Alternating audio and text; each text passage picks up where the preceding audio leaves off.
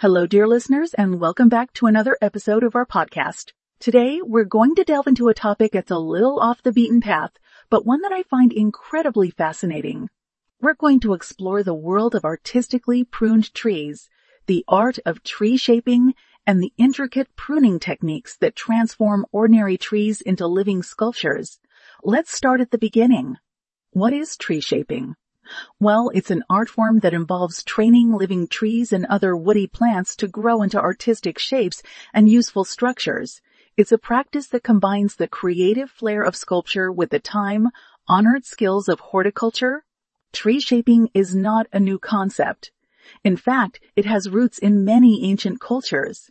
The Egyptians, for instance, manipulated trees to grow in specific forms. The Chinese and Japanese have been practicing the art of bonsai for centuries, creating miniature yet mature looking trees through careful pruning and training. But tree shaping isn't just about creating small, manageable plants. It can also involve creating large, living structures. Some artists have even created tree chairs, tree houses, and other functional structures by guiding the growth of trees over many years. Now you might be wondering, how does one shape a tree? One of the most common techniques is grafting. This involves fusing two plants together so that they grow as one.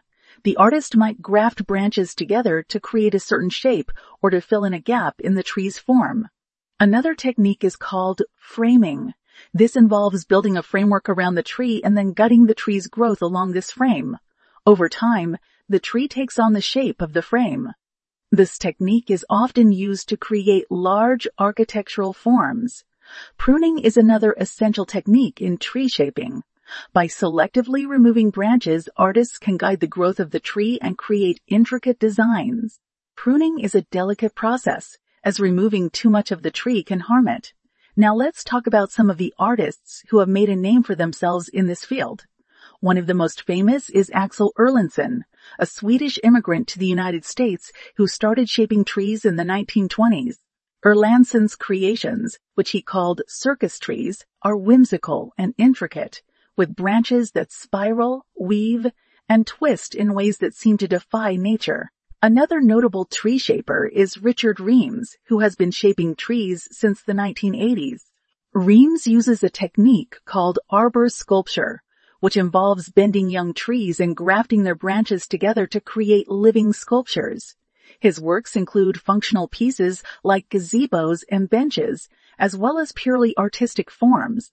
And then there's Peter Cook and Becky Northey, a couple from Australia who have been shaping trees into furniture and artwork since the 1990s.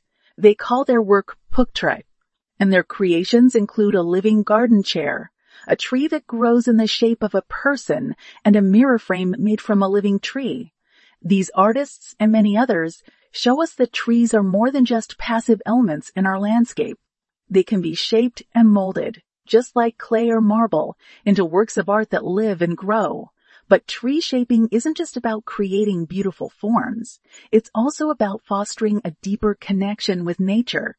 As we shape a tree, we must understand its growth patterns, its needs, and its responses to our interventions. We must be patient, as a tree cannot be rushed, and we must be respectful, as a tree is a living being, not just a medium for our art. In conclusion, tree shaping is a unique art form that combines creativity, horticulture, and a deep respect for nature. It's a practice that challenges us to see trees in a new light, not just as static elements in our landscape, but as dynamic partners in our creative endeavors. Thank you for joining me on this journey into the world of artistically pruned trees. I hope it has inspired you to look at the trees in your own backyard a little differently. Perhaps you might even feel inspired to try your hand at tree shaping. Remember, it's not about the end result, but the journey of growth and understanding that you embark on with the tree. Until next time, keep exploring, keep learning, and keep seeing the world with a sense of wonder.